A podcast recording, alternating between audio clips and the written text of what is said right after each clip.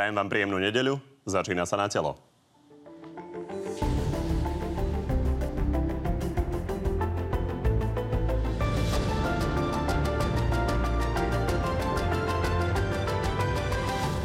Prezidentka si predvolala policajného prezidenta. Prezmetky so zrušením obvinenia Dobroslava Trnku. Neznamená koniec vyšetrovania tejto osoby a jej skutkov. Aktivity Zuzany Čaputovej sa ale nepozdávajú Andrejovi Dankovi.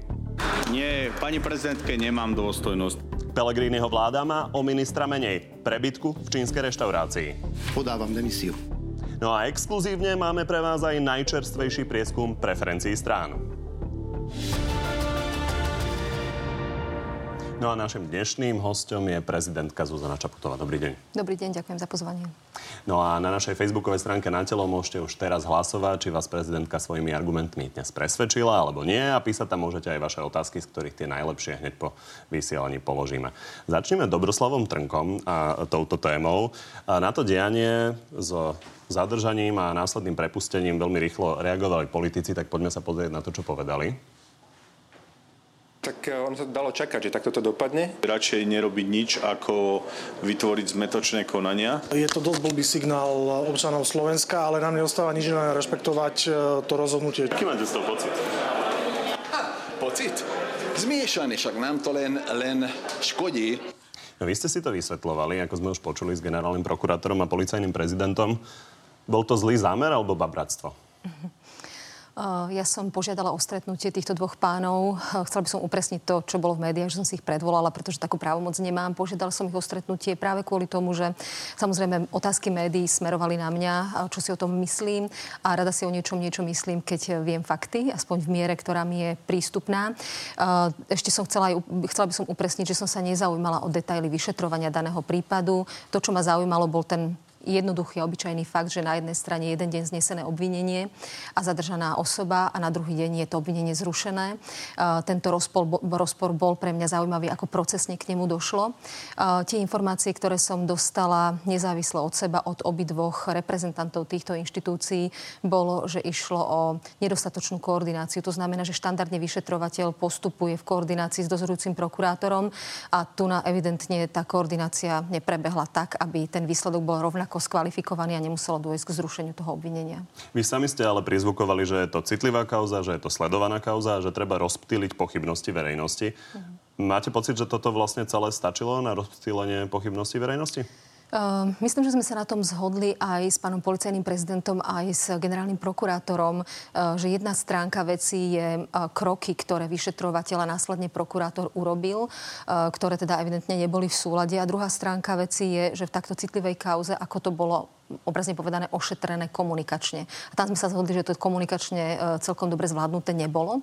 E, tie prvé reakcie, myslím, zo strany špeciálnej prokuratúry. E, ide o to, že tá kauza je skutočne mimoriadná. Hovoríme o podozreniach zo spáchania trestného činu muža, ktorý bol na vrchole pyramidy strážcu zákonnosti, bývalý generálny prokurátor.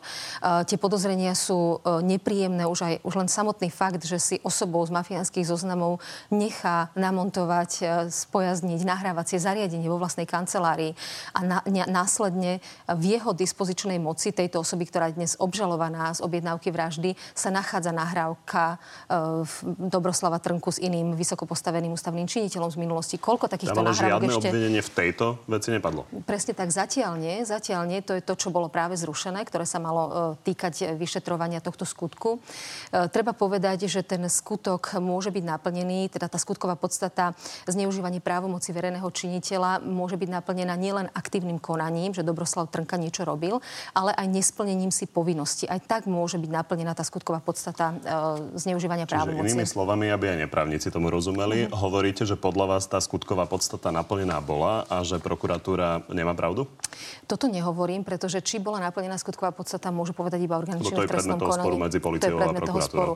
To, čo zrejme, um, a to uistenie, ktoré som aj tlmočila pri mojom verejnom vystúpení, spočíva v tom, že vyšetrovanie tohto skutku, ktorý sa týka kauzy Lemikon a prípadných neaktivít alebo nekonania generálneho prokurátora bude predmetom záujmu vyšetrovateľov a prokuratúry. Čiže to je dobrá správa z toho celého. Ten príbeh, obrazne povedané, nekončí. Generálny prokurátor v súvislosti s indíciami, ktoré vyplývajú z tejto nahrávky, bude alebo jeho, jeho konanie bude predmetom vyšetrovania, alebo respektíve je predmetom vyšetrovania. Tých skutkov je viacej, ktorých by sa e, tam dalo riešiť. Poďme, sa, poďme si pripomenúť ešte jednu časť nahrávky ktorý sa hovorí o peniaze. Peniaze? Ale veď peniaze máš u mňa uložené. Všetky do p***, ktoré za všetky kauzy, kde som ja niečo dostal, sú u mňa. A tam máš takisto svoj diel. Teraz vaše hodnotenie aj ako právničky. Podľa vás po tomto, čo sme si vypočuli, je to 3 mesiace, nemal byť Dobroslav Trnka vo väzbe? Uh, nemôžem vyriesť jednoznačný názor. Nepustí to ani to, že som právnička, bývalá advokátka, práve kvôli tomu, že nepoznám všetky fakty. Ale to, čo sa pýtate, pýtate sa absolútne správne a verejnosť, ktorá toto video, alebo teraz túto nahrávku počula, má legitímne očakávania v tom zmysle, že to je veľmi vážna indícia, aby bolo vyšetrované, či nedošlo k príjmaniu úplatkov, zneužívaniu právomoci, ako sme už povedali. Toto sú všetko absolútne legitímne otázky. A pokiaľ ide uh, o väzbu, tak tam tá úvaha je na mieste ešte z iného dôvodu. Pokiaľ existuje jedna nahrávka Dobroslava Trnku s vysoko postaveným ústavným činiteľom, je možné, že existujú aj iné a vďaka ním dožví, kto nimi disponuje, či on sám, alebo zasa nejaká iná osoba. A to je, môže to byť nástroj teoreticky, ak také nahrávky existujú, na to, aby ovplyvňoval svetkov. Ale toto sú všetko hypotézy, ktoré hovorím. Toto všetko sú indície, ktoré musí vyhodnotiť e, vyšetrovateľ a následne teda v spolupráci a v koordinácii s dozorujúcim prokurátorom. Poďme sa pozrieť ďalej na to dianie, ktoré sa prejavilo v parlamente. Andrejovi Dankovi sa aj táto vaša aktivita e, nepozdávala a toto povedal. Budem si ctiť prezidentský palác, keď bude nezávislý a politický a nebude slúžiť feťakom, ako ste vy. Vyzývam vás, aby ste sa ospravedlnili za svoj výrok. Ale ja som ju vo vzťahu k nej ako ženu nikdy neurazil ani neurazím. Ja hovorím o tom, že je to určitá inštitúcia. A... ste povedali slovo prezidentka. Ale dobre. Ešte raz a vysvetloval som to celý čas, že už sa ináč pani prezidentka správa, keď je v prezidentskom paláci. Možno doplním otázku. Andrej Danko pred eh, hodinu a pol na teatri povedal, že ste vetovali ten zákon, o ktorom sa tam hovorilo, pre progresívne Slovensko, že pre nich pracujete a že im plníte sny. Ako, ťažko sa mi e, komentujú vyjadrenia, ktoré neviem, o čo sa vlastne opierajú. Pán Neko Ako... tvrdí, že ľudia z progresívneho Slovenska pracujú v paláci a že vy... A pán Poliačik sa vraj chváli, že vie vybaviť veci v progresívno, e, teda progresí, pre progresívne Slovensko v prezidentskom paláci. E, nikto tam nič takéto nevybavuje, samozrejme. Tak, ako som povedala aj počas kampane, myslím, že som bola dostatočne, že som preukázala dostatočnú mieru samostatnosti e, a nezávislosti a tak ju preukazujem aj doposiaľ. Zákon, ktorý sme vetovali, ktorý som vetoval, vetovala, som vetovala uh, samozrejme po konzultácii s mojimi právnymi poradcami uh, a širšej diskusii. Nie len to nebol iba môj právny názor, súviselo to s tým, že tam boli preferované práva nájomníkov alebo nájomcov pozemkov pred vlastníkmi a videla som tam kolíziu s ústavou. Napokon ani poslanci nenašli vôľu, aby to veto prelomili, čiže aj to je istý, istý message. Um, pokiaľ ide o výroky uh, pána predsedu Danka, ne, ja ich nebudem komentovať, nežiadam od neho ospravedlnenie.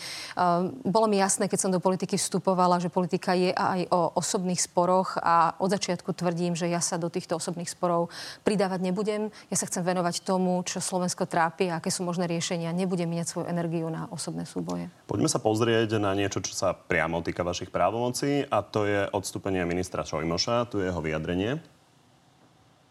Som sa zachoval zle a pre mňa osobne nezvyčajne. Som jednoducho človek a zlyhal som. Adekvátna reakcia? Eh, adekvátna reakcia na to, čo sa stalo. Ja som sa bola v zahraničí, ale sledovala som vlastne tieto udalosti. Je to mimoriadne nepríjemné, ale to, čo je na tom ocenenia hodné, je veľmi rýchla sebareflexia eh, tohto pána ministra a vyvodenie politickej zodpovednosti jeho odstúpenie. Naozaj, mimochodom, minister eh, Šojmoš bol jeden z tých lepších alebo najlepších ministrov životného prostredia, lebo naozaj v posledných rokoch sa v tomto rezorte, a teraz sledovala som tú činnosť aj v predchádzajúcom období, eh, udiali dobré a pozitívne kroky a oceňujem jeho mieru sebareflexie a tento krok, ktorý urobil. Budem to v najbližších dňoch riešiť. Čo bude následovať v vašej strany. Bude Peter Pellegrini nielen zastupujúcim ministrom zdravotníctva, ale aj premiérom, ale aj ministrom životného prostredia? Určite nie. My sme boli v telefonickom kontakte, keď som bola v Izraeli a tieto udalosti sa udiali. Ja sa pokúsim v najbližších dňoch zmeniť si program natoľko, aby som čo najskôr mohla jednak prijať demisiu a poveriť iného člena vlády vedením tohto rezortu. V pondelok som ešte na zahraničnej služobnej ceste, ale skúsim si program upraviť tak, aby buď v útorok alebo v stredu najneskôr sme mohli túto vec vyriešiť. Takže bude to jeden z ministrov? Bude to jeden z ministrov, veľmi pravdepodobne minister z portfólia strany Most Hit. To nie je veľa ministrov. To nie je veľa ministrov.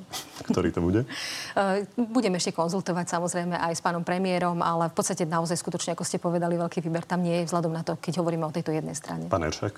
Je to jedna z možností. Poďme sa uh, pozrieť na už avizovaný prieskum preferencií. Na úvod nejaký váš tip. Uh, ako predpokladáte, že sa tie udalosti z posledných dní odrazili na tých preferenciách? Myslíte, že budú nejaké väčšie pohyby? Tak môj odhad, keďže tie prieskumy sledujem dlhodobejšie a viaceré, tak um, sledujem najmä trendy. Uh, to znamená, že či sa nejakým závratným a zásadným spôsobom odlišujú od seba. Zdá sa, že sa neodlišujú a že tie trendy sa od prieskumu k prieskumu skôr potvrdzujú. Takže úprimne neočakávam uh, nejaké skoky alebo veľké zmeny oproti tomu, čo bolo publikované v tých predchádzajúcich prieskumoch. Tak sa poďme na to pozrieť. Uh, tu vidíme prvé výsledky na začiatku máme Smer s 18%. Kotlebovci mali 13,5% v poslednom prieskume Fokusu, teraz majú uh, okolo 13. Vidíme, že za ľudí spolu a Oľano sa pomerne vyrovnávajú, je to 9 až 11. Smerodina má stabilných 7,5%. Tie ostatné strany už sú na hranici zvoliteľnosti. Vidíme KDH, SAS, SNS. Poďme sa pozrieť ďalej. 4,5% má Most, uh, Združenie strán okolo e, maďarskej koalície má 4%, dobrá voľba jemne stúpla na 4% a vlast má 2%. Poďme sa pozrieť, ako by vyzeral parlament, ak by to naozaj dopadlo takto. Vidíme, že široká opozičná koalícia by sa dala poskladať e, len v prípade, že by sa pridalo aj Smerodina. Bez Smerodina by e, chýbali dve kresla takejto koalícii. Poďme sa pozrieť za Martinom Slosiarikom, ktorý nám okomentuje, čo sa to vlastne deje za posledné dni. Martina Slosierika zdravíme na sever Slovenska. Martin, pozdravujeme. Dobrý deň. Chcem sa opýtať v prvom rade na Kotlebovcov, o tých sa veľa rozpráva. Tí mali 13,5% vo vašom poslednom prieskume, teraz 12,8%. E, Môžu ešte vyhrať voľby, alebo to bol ich strop, tých 13,5%? Nemyslím si, že to bol ich strop. Nemám na základe čoho to tvrdiť. Stále tu tá možnosť, že tie voľby môžu vyhrať. Tam je samozrejme zaujímavé hlavne to, odkiaľ môžu čerpať tie ďalšie hlasy. Môžu sa spolahnúť samozrejme na svoj stabilný elektorát z roku 2016. Sú veľmi efektívni v oslovovaní nevoličov z roku 2016, vrátane teda aj prvovoličov a potom teda ďalší nejaký rezervoár hlasov tvoria bývalí voliči Smeru v produktívnom veku. Poďme sa pristaviť pri tej trojici opozičnej. Vidíme, že Igor Matovič má 9%, PS spolu 10, za ľudí 11. Má Igor Matovič šancu ich všetkých predbehnúť pri tomto raste? To je veľmi ťažká otázka, ale minimálne to, čo dnes uh, treba povedať, že ťažko určiť, tak povediac, opozičného lídra.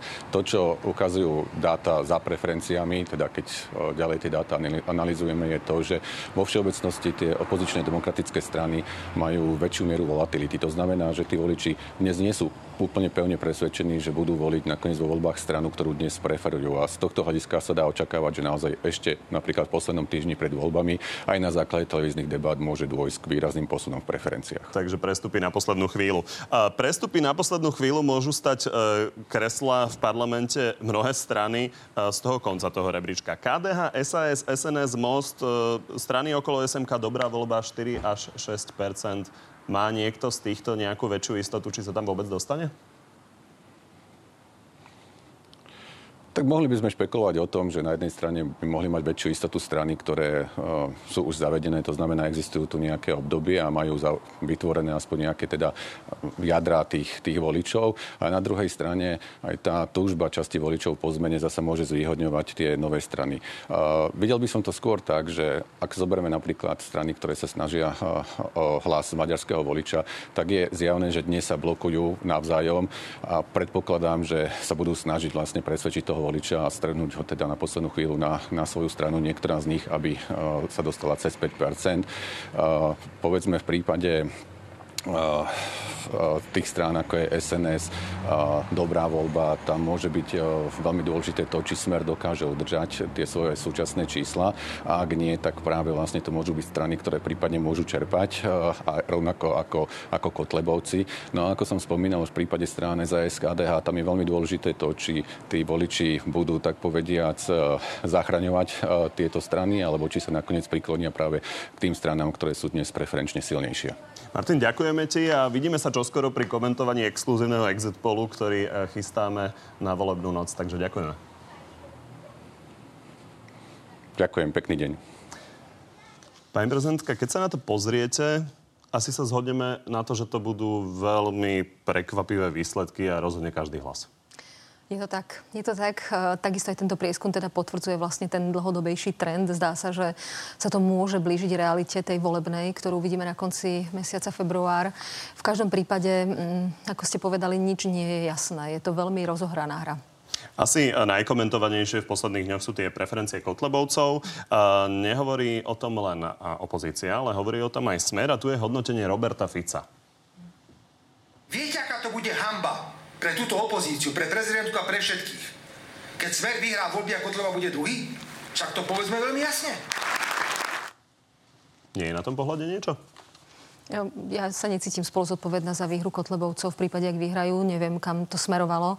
Možno pointa Roberta Fica bola v tom, že do Smeru je šité z každej strany. Treba povedať, že vy ste tiež kritizovali Smer za jeho kauzy. A nerastie opozícia, ale rastú Kotlebovci. Súhlasím. To, to, kde je možno kľúč a kde sa treba pýtať opozície, možno tá, tá debata, ktorá bola živá pred pár mesiacmi ohľadom možnej predvolebnej koalície, pretože ten súčet uh, koaličného potenciálu u tej opo- u opozičných strán, ako ste to aj zobrazili, z nich robí um, ako keby pomyselných výťazov. Hej? Že oni sú tí, ktorí sú schopní spo- zostaviť podľa dnešných čísel uh, väčšinu v parlamente, respektíve koalíciu s väčšinovou podporou v parlamente, ale naozaj, že opticky sú, ich, ich preferencie začínajú už od tretieho miesta a nižšie. Čiže ten súčet je jedna vec, to je to, čo teoreticky možno, možno mohla priniesť spolupráca alebo predvolebná koalícia, ale iné je ten, ten efekt toho víťaza a druhého miesta, prípadne rastu Kotlebovcov. Opozícia sa snaží momentálne bojovať s Kotlebovcami aj v uliciach. Môžeme sa na to pozrieť. Tu je Andrej Kiska v Levoči a nie je to len Andrej Kiska, ale aj ostatné strany. Vidíme tam KDH, vidíme tam PS spolu. A čo hovoríte na takéto konfrontácie opozície s Kotlebovcami? Predpokladám, že keby ste neboli prezidentkou, tak je dosť možné, že v tej reťazi ste aj vy. Je to dosť možné. Pokiaľ ide, ale uh, ja to vnímam ako ako normálny a legitímny prejav názoru, pretože pokiaľ viem, videla som fotografie z protestov, ktoré boli v Košiciach a myslím Sníne. Uh, videla som, že tam boli veľké množstvo ľudí, nepochybne to neboli iba voliči alebo členovia PS spolu a uh, za ľudí a iných podobných strán. Myslím, že to je aj platforma a priestor, kde ľudia, bežní občania vyjadrujú svoj názor uh, za určité hodnoty a nesúhlasia s hodnotami, ktoré predstavuje, predstavuje reprezentácia politickej strany ľudová strana naše Slovensko. A v tomto zmysle to vnímam skôr skôr ako hodnotový spor a, a je úplne jedno v tomto zmysle, mi sekundárne, že či je tam predstaviteľ KDH, nebo aj Smeru, SNS, to je úplne jedno teraz. Pre mňa je dôležité to, že je to platforma, spôsob, ako bežní ľudia môžu prejsť, prejaviť svoj názor alebo svoje stanovisko vo vzťahu k hodnotám, ktoré táto strana reprezentuje. Podporujete ich v tom? Nie som s nimi v žiadnej komunikácii. Myslím tých ľudí. Tých ľudí určite. Samozrejme, ako jeden z výdobytkov novembra je, že máme zhromažďovacie právo a keď ho využíva jedna strana, je dobre, keď prídu občania a vyjadria svoj opačný názor. No, otázka je, čo by sa stalo v prípade, že by sa Marianovi Kotlebovi naozaj podarilo predbehnúť smer a predbehnúť samozrejme aj všetky opozičné strany, tak ako sa to teraz črtá. A či by dostal poverenie prezidentky na zostavenie vlády. Poďme sa pozrieť, čo povedal váš poradca pre vnútornú politiku. Dnes neviete odpovedať na otázku, či je možné, že by Marian Kotleba získal v prípade výhry vo voľbách poverenie? Na túto otázku zatiaľ nikto v, v prezidentskom prostredí odpoveď nemá. Stále je to tak? Je to tak, ako som to v podstate hovorila, myslím, že už aj počas kampane, eh, keď som sa uchádzala o post prezidentky Slovenskej republiky. To znamená, že vstúpim do rokovania s lídrom strany, ktorá vyhrá voľby. V prípade, ak to bude LSNS, vstúpim do rokovania s ním, pretože to považujem za prejav rešpektu e, kvôli ľudí. Sme parlamentná demokracia. Ak ľudia rozdajú karty vo voľbách spôsobom, že táto strana voľby vyhrá, vstúpim do rokovania s ním. Neznamená to samozrejme aj poverovanie vlády, pretože tam je ešte druhé, druhý kľúč, ktorý je veľmi dôležitý a to je schopnosť tej ktorej strany osloviť ďalšie politické strany a spolu vytvoriť koalíciu, ktorá bude mať dostatočnú podporu v parlamente. A toto je kľúčové. Aby sa voliči a diváci nestratili v tých slovičkách, tak si vysvetlíme, čo je to vstúpiť a čo je to poveriť. Mm-hmm. Čiže prečo táto strana nemá šancu získať poverenie? Aký je váš postoj? Zatiaľ to vyzerá tak, že z tých prieskumov aj z toho, ktoré ste dnes uh, ukazovali, tak uh, koaličný potenciál tejto strany vzhľadom na to, že všetky strany, myslím, že úplne všetky, deklarujú nezáujem vytvoriť s ňou neskôr vládu, tak ten koaličný potenciál sa zatiaľ javí ako nulový. Z tohto hľadiska je nepravdepodobné, ak teda mám dôverovať vyjadreniam lídrov politických strán, eh, že by táto strana mohla zostavovať vládu a mohla mať poverenie na zostavenie vlády. Vychádzam z toho, čo je zatiaľ k dispozícii ako fakty. Čiže nie je to pre eh, názory tejto strany, ale pre nulový koaličný potenciál? No, na to, aby mohla fungovať vláda, musí mať vyjadrenú dôveru v parlamente a musí mať nadpolovičnú väčšinu oporu v parlamente. To je veľmi dôležité. Čiže ak príde politická strana, ktorá je osamotená a takúto takúto väčšinu v parlamente nemá, tak tá vláda ani neprejde, nebude jej vyjadrená dôvera, takže nie je dôvodu zostavovať. Je to myslím, že dokonca aj tradícia, ktorá na Slovensku funguje, že nie vždy víťaz volieb zostavoval vládu, ale ten, kto mal potenciál zostaviť vládu s oporou e, v parlamente. Čiste teoreticky, napriek tomu, že dnešné výroky e, jednotlivých politikov e, to popierajú, sa môže stať situácia, že by niekto chcel vytvoriť vládu s podporou tejto strany, prípadne tak, že by tá strana bola priamo členom tej vlády. V prípade, že by niekto s takouto formáciou prišiel, čo by ste urobili? Menovali by ste takú vládu? Znamená to, že ak by niekto prišiel s takouto formáciou, ktorej súčasťou by bola LSNS, e, z toho vyplýva, že iná formácia vládu nie je schopná zostaviť. V prípade, ak by mali nadpolovičnú väčšinu v parlamente, nemala by som podľa môjho názoru inú možnosť, ako rešpektovať to, že voliči si vybrali a zvolili politické strany, ktoré spolu s LSNS sú ochotné a schopné vládu vytvoriť. Čiže menovali by ste takúto Čiže vládu? musela by som ju menovať. No, momentálne je pravdepodobnejšia iná vec a, a to je to, že by tú vládu formovala opozícia, tak to vychádza zatiaľ podľa tých čísel. A, má šancu podľa vás opozícia udržať vládu 4 roky, ak by sa skladala zo šiestich strán, respektíve siedmich, keďže PS spolu ešte aj koalícia? Šancu má ale rozumiem, na čo narážate, že to môže byť náročné udržať počas celého volebného obdobia. Tam si to bude vyžadovať, ak teda dôjde k tomuto modelu, že vládu bude zostávať e, koalícia opozičných strán, bude si to vyžadovať uh, veľkú mieru uh, schopnosti spolupracovať a povýšiť spoločný záujem nad individuálnym. Sama som na to zvedavá. Samozrejme, že jednoduchšie je tvoriť vládu s dvomi e, partnermi, ako trojica, štvorica alebo e, dvojica. E, žiaľ, realita na Slovensku je taká, aká je, že vyzerá to byť pestrejšie a je to zrejme jediná, jediná možnosť, že ak teda koalíciu bude zostávať opozi- súbor opozičných strán, tak to bude väčší počet a bude to náročnejšie. Pýtam sa na to, či tento aspekt vy osobne budete zvažovať, alebo už to je na pánoch, ako sa dohodnú a ak vám predložia väčšinu na schválenie, tak nebudete riešiť to, že či to vydrží 4 roky. Ja to riešiť neviem, bol by to moje odhady. To, čo je pre mňa dôležité, je, či je schopná, e, či, či príde koalícia, alebo respektíve súbor strán, ktoré majú väčšinu v parlamente. To je v zásade jednoduchý kľúč, ktorý budem rešpektovať. Sme parlamentná demokracia, opora v parlamente v podobe nadpolovičnej väčšiny je pre mňa kľúčom. Tesne v tých e, opozičných formáciách vedie Andrej Kiska s nejakými 11%. On je ale momente, momentálne stíhaný za daňovú kauzu. Toto by bola prekážka na to, aby bol menovaný za premiéra? Uh, vlastne som sa už vyjadrovala k tejto téme. Veľmi tam závisí od, od konkrétneho okamihu a momentu, kde to stíhanie v tom čase bude. Viem, že je tam podaná stiažnosť, to znamená, že to stíhanie v čase zostavovania vlády, prípadne poverovania alebo menovania za premiéra už nemusí existovať, môže byť um, stopnuté a právne odložené. Uh, alebo naopak môže postúpiť do ďalšieho procesného štádia. Toto bude to, čo bude rozhodujúce. Takže ak postupí do ďalšieho procesného štádia, e, nie je možné, aby bol premiérom? Nepovažovala by som to za vhodné. Z hľadiska toho, že to, čo je dôležité, je budovanie dôvery verejnosti vo vládu, vo všetky inštitúcie. Žijeme v kríze dôvery a nemyslím si, že napríklad v prípade, by to postupilo do ďalšieho štádia, čo napríklad do štádia obžaloby, e, že by bolo vhodné, aby som menovala akúkoľvek osobu do pozície premiéra v prípade, ak by čelila obžaloba. Takže Andrej Kiska a jeho argumenty, že mu to vybavil Robert Fico, neberiete do úvahy. To ja tvrdí on ako politik áno, teda. Ja nie som v tejto ani v iných kauzách žalobcom, ani sudcom. Keď sa budem rozhodovať v danom čase a budem čeliť faktu, že bola podaná obžaloba, je to pre mňa dôležitá informácia. Ešte možno diskutovanejšia téma, ako e, kto bude premiérom, je v poslednom čase, e, kto bude ministrom vnútra. Poďme sa e, pozrieť, ten záujem je enormný. Minister vnútra?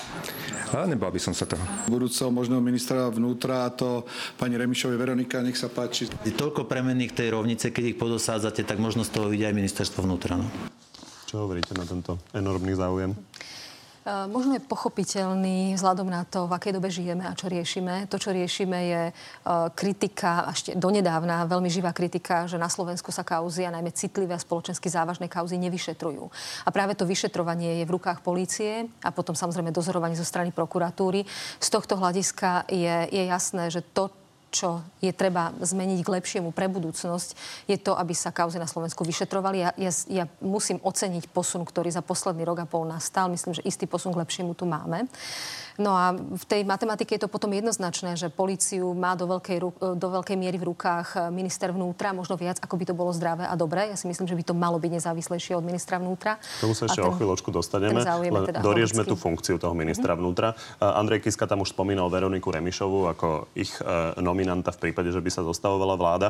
Uh, on upravoval možno, z jeho pohľadu len nepochopil otázku, ale z môjho pohľadu upravoval tie vyhlásenia, či by chceli ministerstvo. Mhm. Keby bol Andrej Kiska stíhaný, ako ste hovorili, postúpilo by to do ďalšej fázy, môže mať takáto strana uh, ministra vnútra?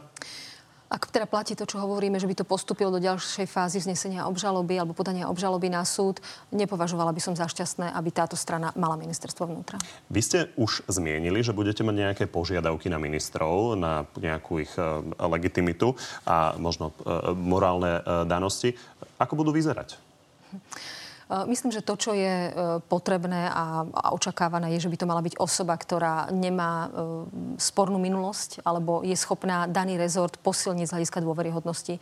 Súvisí to s tým, že je dobré, aby mala isté odborné predpoklady, ale takisto aj istý morálny kredit alebo osobnostné predpoklady. Čiže napríklad, keď sa bavíme o konkrétnej osobe, keby tá osoba bola napríklad obžalovaná z istého trestného činu a mala by mať tento typ silového rezortu, tak to určite nie je vhodná kombinácia. Tak možno buďme konkrétnejšie, aby si to ľudia vedeli predstaviť. Pozrieme Pozrieme sa na súčasnú vládu. Smer môže pokojne zostavovať vládu. Sú nejakí ministri, ktorých Andrej Kiska menoval a vy by ste na, napríklad nemenovali? V tomto zložení, teraz je to, je to ste ma prekvapili tou otázkou, mi nenapadá um, Myslím si, že Andrej Kiska napríklad, keď zostavoval novú vládu minulý rok na jar, tak mal isté výhrady k istej osobe. Myslím, že sa to týkalo presne ministerstva vnútra, ak sa nemýlim. Roberta Kaliňáka, áno. áno a, a, a tie výhrady boli opodstatnené, boli na mieste. A... Napríklad Denisa Saková, tej sa vytýkajú rôzne tendre a minulosť s Robertom Kaliňákom. Napríklad ona by bola legitimnou e, ministrov vnútra, ministerkou vnútra? Budem sa rozhodovať v danom čase a na základe informácií, ktoré budem mať vtedy info- k dispozícii. E, v zásade e, tento tento, tento personálny návrh by som zrejme akceptovala. Ešte jeden scenár a to je PAT. O tom sa veľa hovorí. V prípade, že dôjde k PATu a žiadna formácia nebude vedieť vytvoriť vládu, je možné, že vytvoríte úradnícku vládu? Je to jedna z možností. Je to jedna z možností, aj keď samozrejme úplne najlepšie je, keď vláda zíde z volieb, keď má legitimitu priamo od voličov. To je ideálny model demokracii. Úradnícká vláda je vždy až plán B v prípade, ak sa nepodarí e, zostaviť vládu s legitimitou v parlamente. Niekedy to môže byť dobrý model na upokojenie situácie, kým prebehnú predčasné voľby. Hovorím to ako jednu z možností, ktoré, ktoré sú predpokladané. Čo to znamená? Ako by to vyzeralo, keby sa politici nevedeli dohodnúť? Mesiac, dva, tri, štyri, päť? E, veľmi to závisí od konkrétnych okolností, pretože aj ten čas je veľmi relatívny. V prípade, ak by bolo možné, že to speje k dohode napríklad, a to bude jasné vtedy, keď sa to bude diať, tak e, nie je možno nevyhnutné ponáhľať sa rýchlo s úradníckou vládou. V prípade, ak by tá patová situácia, alebo ak by bolo jasné z tých rokovaní, že to nevedie nikam, ani, ani potenciálne, um, to môže, byť, to môže byť predpoklad e, tejto úvahy. Vy ste už načali situáciu okolo policajného prezidenta a ďalších funkcionárov v justícii takto vidí stoličku policajného šéfa Richard Sulík. Naozaj, ak nájdeme spoločného kandidáta, ktorého podporia všetky koaličné strany, tak zrejme je lepšie tú výmenu spraviť. Problém je ale aj ten, že pán Lučanský je tam ako celkom solidne zabetonovaný a môže sa stať, že ho ťa nedostaneme. Čo hovoríte na tento pohľad Richarda Sulíka, že sa všetko má dohodnúť na koaličnej rade? Ja by som bola opatrná a citlivá v tom, ako budeme hýbať so stoličkou policajného prezidenta. Už som to naznačila v tom, že si myslím, že tie zmeny, ktoré sa udiali v poslednom období, by mali byť ešte dôslednejšie, pokiaľ ide o políciu ako takú a postavenie policajného prezidenta. A ne, už, už ani nehovorím o policajnej inšpekcii, ktorá by mala byť dôslednejšie, nezávislá. Ale uh, myslím si, že by sme mali byť veľmi zdržanlivými ako politici teraz všeobecne uh, k tomu, ako dávať, ako keby, alebo odvolávať policajného prezidenta musia byť na to podľa môjho názoru právne a vecné argumenty a nie politické argumenty, pretože uh, policajný prezident je v pozícii uh, šéfa úradu alebo šéfa orgánu, ktorý má vyšetrovať aj prípadné prešlapy politikov samotných. A on musí požívať vysokú mieru samostatnosti. Nehovorím o nezávislosti, ale o samostatnosti. Pán Lučanský má vašu dôveru? S pánom Lučanským sa osobne poznám veľmi málo. Stretli sme sa dvakrát na rokovaní. Všetky veci, ktoré som sa dozvedela, neboli neskôr popreté. Nemá určite moju nedôveru. Pokiaľ ide o osoby, samozrejme je to skôr osobná kategória. Kto má moju dôveru, nikto, koho osobne a dlhodobejšie poznám. Nemôžem povedať, že by ma kroky, ktoré urobil alebo ktoré mi tvrdil, boli neskôr popreté. Naopak musím povedať, že za posledný rok a pol došlo k istému posunu vo vyšetrovaní citlivých kauz, aj keď samozrejme čelíme tomu, že sa na niektoré veci pozeráme a nerozumieme, prečo tak dlho trvajú. To je pravda. Takže tlačiť na jeho výmenu nebudete? Nie. Keby k tej výmene dochádzalo, lebo hovorilo sa aj o tom, že pán Lučanský si teoreticky môže vzdať tej funkcie, budete tlačiť na opozíciu, ak by teda formovala vládu, aby sa nenaplnila jej predstava, respektíve minimálne predstava Richarda Sulíka, aby to nebola politická funkcia a aby ten minister vnútra bol oddelený od policajného prezidenta? Ja si myslím, že eh, po voľbách bude veľmi zrelé, keď bude nová vláda s novou legitimitou, baviť sa o tom, ako orgány polície a najmä prokuratúru samotnú, eh, vrátanie generálneho prokurátora a jeho voľby, eh, ako sa na to systémovo pozrieť spôsobom, ktorý posilní samostatnosť týchto dvoch inštitúcií a oslabí ešte viac politický vplyv na nich. Čaká nás veľmi dôležitý medzník. Tento rok v júni končí funkčné obdobie generálneho prokurátora. Bude prebiehať nová voľba a nové menovanie. Už tie by bolo fajn, keby prebiehali za istý istých iných okolností a následne by mala prebehnúť seriózna odborná debata uh, ohľadom toho, ako prokuratúru postaviť ešte inak, ako ju dobudovať inak. Sú na to modely, ktoré, ktorý sme ako keby my súčasťou, sme súčasťou románskeho modelu a myslím si, že by napríklad posilnenie rady prokurátorov na úkor právomoci generálneho prokurátora bolo niečo, čo je správne a k čomu by sme mali spieť. A s tým veľmi úzko súvisí to, čo sa pýtate. To je nejaká politická dohoda na výmene či už policajného prezidenta alebo iného, uh, inej osoby. Ja si myslím, že toto by nemalo byť predmetom politického rozhodnutia, ale vecného a právneho uvažovania. No a bude toto kľúčová požiadavka na novú vládu, bez ohľadu na to, kto ju bude formovať? Vy ste povedali, že voľba generálneho prokurátora bude udalosťou roku 2020. Je to veľmi dôležitá udalosť. A keď to tak sledujem, tak množstvo politických strán o tom hovorí z rôzneho uhla pohľadu. Myslím si, že naozaj všetky politické strany vnímajú, že e, justícia na Slovensku, justičné orgány v tom širšom vnímaní vrátane prokuratúry sú jednou z najväčších víziev, ktorým čelíme. A a na mieste je aj ich isté systémové úpravy, ktorým čelíme a samozrejme dobre personálne obsadenie generálnej prokuratúry. Takže bude toto vaša kľúčová požiadavka? Netvrdím, že budem k vláde postupovať alebo pristupovať k požiadavkám. Ja budem rešpektovať vôľu voličov a podľa tohoto kľúča budem vládu menovať, ale budem, budem rada a budem vstupovať do rokovania a apelovať na vládu, aby sme sa touto témou zaoberali. A, ale som, v, tak ako vnímam e, programy politických strán, tak mnohé z nich to ako jednu z najväčších víziev do budúcna vnímajú. Jaromír Čižnár končí. Áno. Mhm. Bolo to úspešné funkčné obdobie?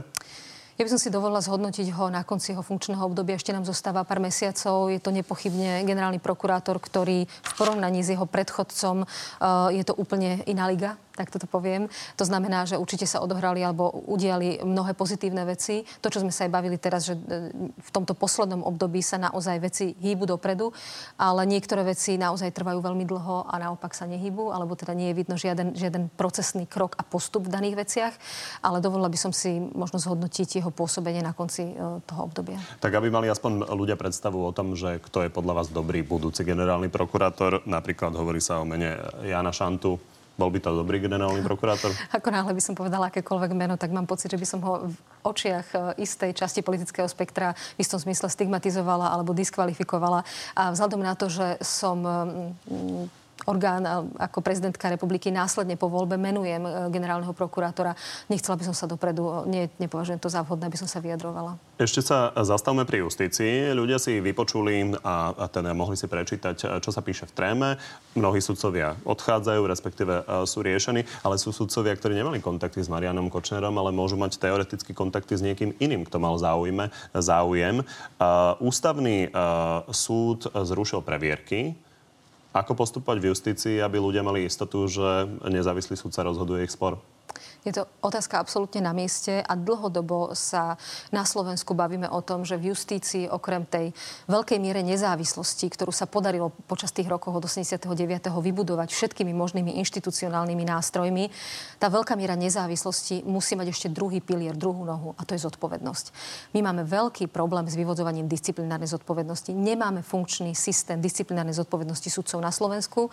Súvisí to s množstvom vecí, napríklad funkčnosťou disciplinárnych senátov. Sú inšpirácie inšpirácie v nedalekom zahraničí, napríklad v Českej republike, kde túto agendu má Najvyšší správny súd. Je tu dlhodobo otázka zriadenia Najvyššieho správneho súdu. Jednoducho treba sfunkčniť procesne, aby, aby táto agenda fungovala. U nás to trvá dlho, nefunguje to vždy e, férovo, objektívne. Robili sme o tom na tú tému veľkú analýzu. A ďalší bod, ktorý by mal byť veľkou súčasťou otázky zodpovednosti sudcov, je profesijná etika. Tá by mala byť súčasťou, ona aj je, ale nie celkom vo v dobrej kondícii. Či toto stačí, lebo o súdcoch s trémy sme nevedeli bez trémy? Je to tak, je to... Ja si myslím, že to, že občas ľudia v akejkoľvek pozícii a funkcii zlyhajú, to sa deje aj v demokraciách, ktoré trvajú dlhšie ako tá na Slovensku. Otázka je ale, ako sa s tým systém dokáže vysporiadať. Ja mám pocit, práve preto hovorím o tých systémových nástrojoch. Samozrejme, že je veľmi dôležité aj to, kto do toho systému vstupuje. To sú výberové konania. V posledných rokoch sa urobilo veľa na to, aby sa výberové konania na funkciu sudcu urobili transparentné, aby sa naozaj preverilo čo najviac odborné a osobnostné predpoklady.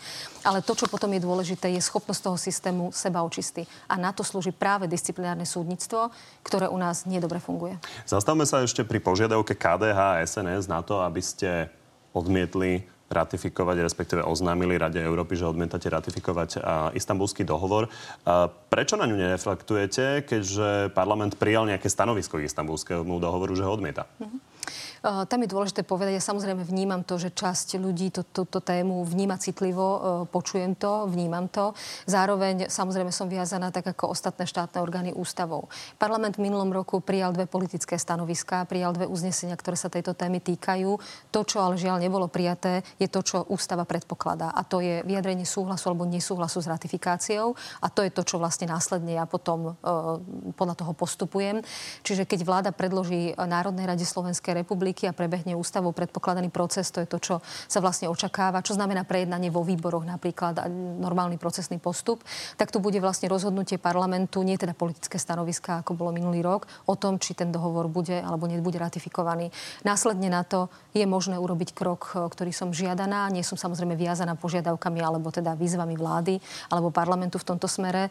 Uh, urobiť krok, ktorý je gestom smerom k zahraničiu o tom, že sa necítime viazaní uh, dohovorom. Takže tým, ktorí sú odporcovia toho istambulského dohovoru, viete povedať, že nebudete presadzovať svoje osobné názory a naozaj, ak dôjde k tomu, že parlament to odmietne, tak to odmietnete? Ja som to hovorila počas e, celej volebnej kampane, že pokiaľ ide o citlivé kultúrno-etické témy, budem rešpektovať e, väčšinu v parlamente, keď bude prijatá ústavou predpokladaným spôsobom a takto by som postupovala. Tak poďme na záverečnú rubriku.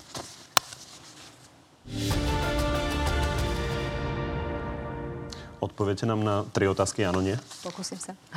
Tak poďme na prvú. Ak mi Sver naozaj presadil pokutu 55 tisíc eur pre lekárov, tak ako to hovorí v kampani, tých, ktorí tu neostanú na Slovensku, vetovali by ste taký zákon? Veľmi pravdepodobne áno. Ja sa e, k vetovaniu vyjadrujem vždy až tedy, keď ten zákon mám na stole a viem sa k nemu vyjadriť naozaj kvalifikovane, ale z toho, čo je zatiaľ modifik- e, medializované, bez toho, že by som videla konkrétne znenie, veľmi pravdepodobne áno. Krátko pred voľbami bude séria zhromaždení Zaslušné Slovensko. Zúčastníte sa na nejakom? Nezúčastním. Váš poradca Marian Leško povedal, že pre bezpečnostné hrozby sa možno napokon predsa len presťahujete z Pezinka do Bratislavy. Je možné, že sa to stane ešte tento rok? Neviem o takej ani ponuke, ani možnosti. Nie je to vôbec v pláne. Tak vám ďakujem, že ste za nami prišli do Záhorskej Bystrice. Ďakujem.